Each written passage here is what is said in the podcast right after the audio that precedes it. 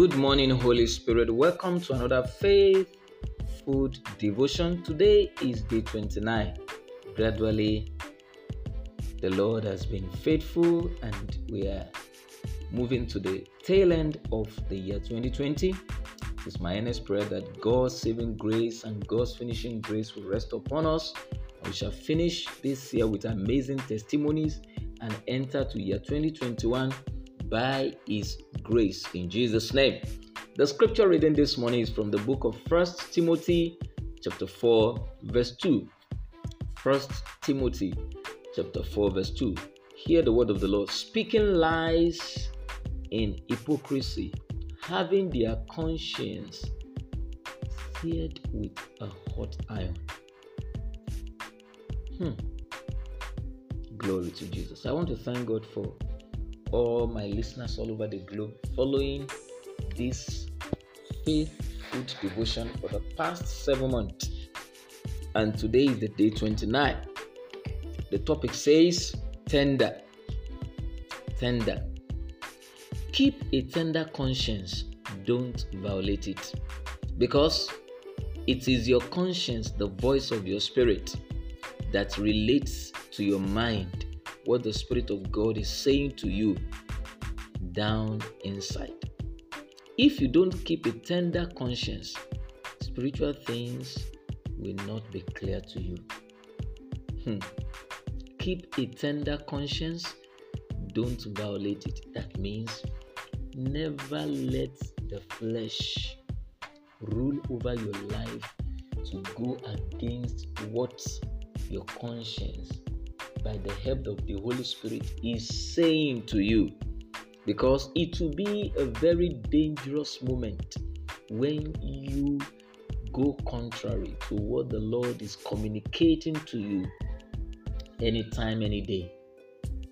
Because it is very good for you as human being created by God to be under the leading of the Holy Spirit that is the way out of this end time predicament, end times, you know, symptoms that has been prophesied in Second Timothy chapter 3 from verse 1 that in the last days perilous time shall come, and we have been seeing it.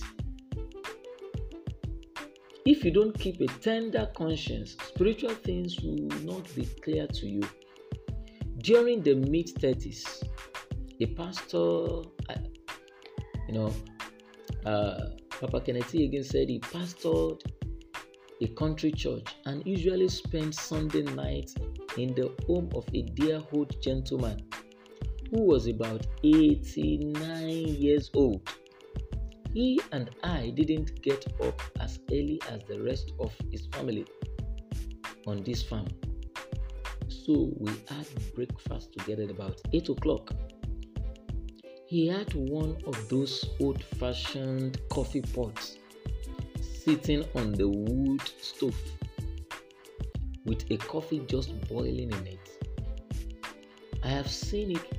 I've seen him pour that boiling coffee into a mug, hold it to his mouth, and drink the whole coffee of boiling coffee in one gulp. The first time I saw him do it, I felt like I was burning all the way down.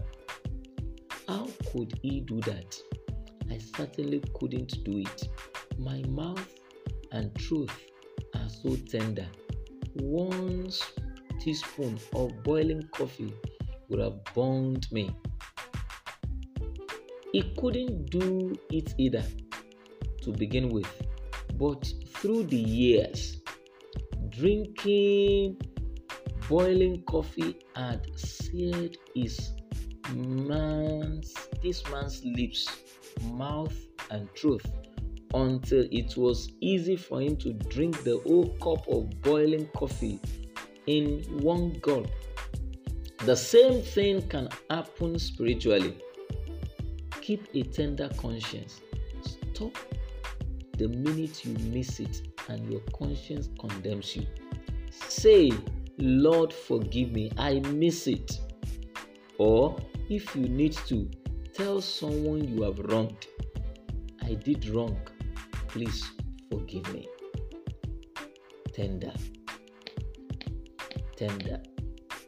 First Timothy 4, verse 2. Speaking lies and hypocrisy, having their conscience seared with a. Hmm.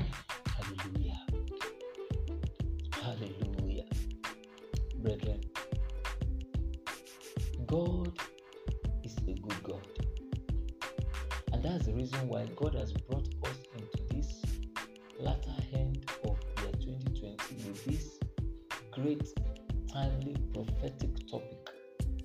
And that is how we have been examining this very topic from the day one in the month of December, looking at how to be led by inward witness, how to be led by inward voice, and that is our conscience. Because our conscience is the voice of our spirit.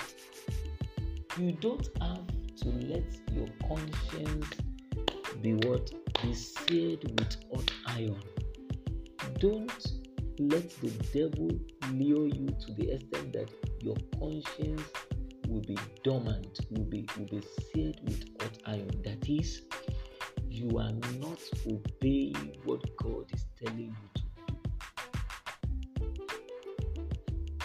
Because it's a very dangerous thing to do, not allowing the Holy Spirit to take charge of your life. When you give your conscience to the devil, it is always a disastrous moment.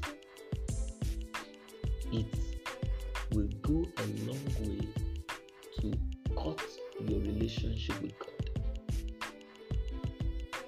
And this can only be possible if only